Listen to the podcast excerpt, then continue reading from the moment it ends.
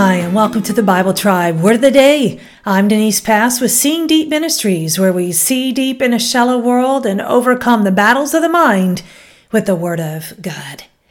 When we have been given a great gift, we want to have a response worthy of that gift. How much more when we have been saved? We're reading today in the book of Luke, chapters 3 through 5, and the verse of the day is Luke 3, verse 8. Therefore, bear fruits worthy of repentance the word of the day is worthy. It is the Greek word axios. It means befitting, corresponding to, comparable, or suitable. According to the BDAG, it means pertaining to having a relatively high degree of comparable worth or value, corresponding, comparable, worthy of things in relation to other things.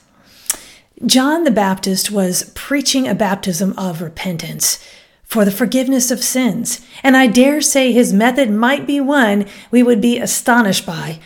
John did not mince words. He was not a flatterer of men, but spoke bluntly about the need of all to be saved. Let's read Luke 3, verses 7 through 14. So he was saying to the crowds who were going out to be baptized by him, You offspring of vipers, who warned you to flee from the wrath to come? Therefore, produce fruits that are consistent with repentance, and do not start saying to yourselves, We have Abraham as our father. For I say to you that from these stones God is able to raise up children for Abraham. But indeed, the axe is already being laid at the root of the trees. So every tree that does not bear good fruit is cut down and thrown into the fire. And the crowds were questioning him, saying, Then what are we to do? And he would answer and say to them, The one who has two tunics is to share with the one who has none. And the one who has food is to do likewise.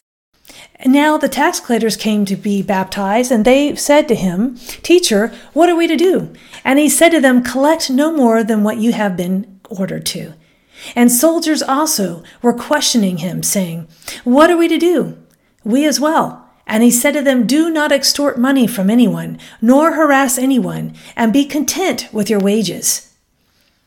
In our churches today, we are no different than the people in John the Baptist's day. We can rely on our salvation and say we are saved, but not live out that salvation. John was challenging the people to act on what they said that they professed with their mouths and believed.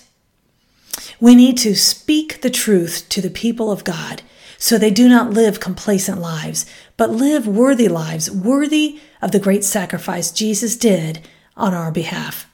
How about us? Are we living lives worthy of Jesus' sacrifice on our behalf? Repentance is not a once and done act. John's words echo in our ears. Therefore, bear fruits worthy of repentance. Repentance is not mere words, it is demonstrated in our actions and the fruit borne out in our lives.